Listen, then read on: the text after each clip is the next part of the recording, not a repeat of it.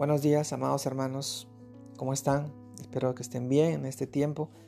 Y les saludo en nombre de nuestro amado Señor, nuestro amado Señor Jesús, Cristo Jesús, nuestro Rey. Y en esta oportunidad yo quisiera poder compartirles este, esta porción de la palabra.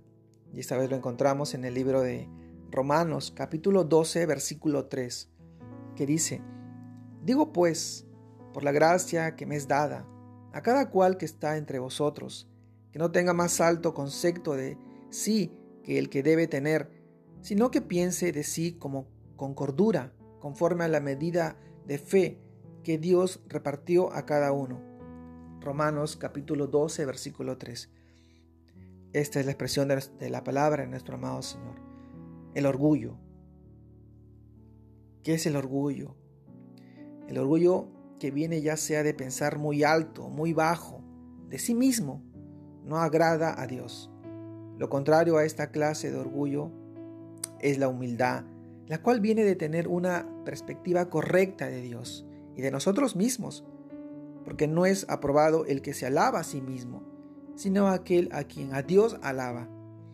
Esto lo encontramos en el libro de 2 de Corintios capítulo 10 versículo 18. Es decir, Dios quiere que pensamos de cada uno lo que Él dice que somos en Cristo conforme a la medida de fe.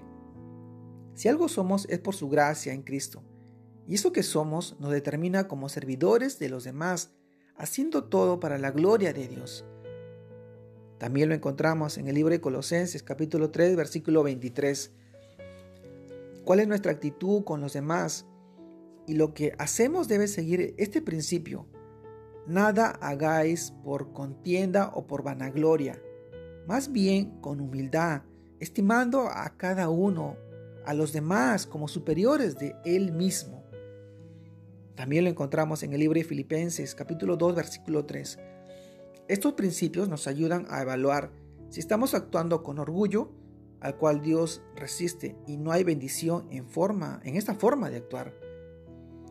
Si al evaluarnos nosotros a la luz de la palabra de Dios descubrimos esta clase de orgullo en nosotros, Vayamos a Cristo, pidamos su perdón, sometámonos a Él y como recompensa nos dará abundante gracia para pensar y actuar con equilibrio, sin orgullo egoísta.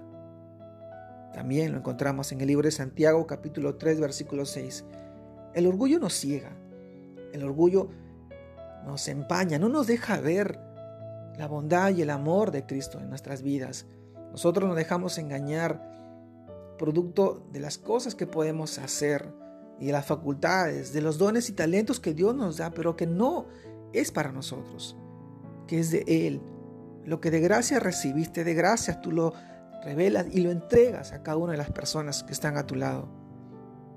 Sigamos trabajando y obrando de una manera humilde, de una manera en la que nuestra familia, las personas que están a nuestro lado, vean el reflejo de la obra maravillosa y grandiosa de nuestras vidas a través de Cristo Jesús, no dejándonos engañar, no dejándonos someter a las voluntades egoístas, que no es la voluntad de nuestro Dios, de nuestro amado Señor Jesús.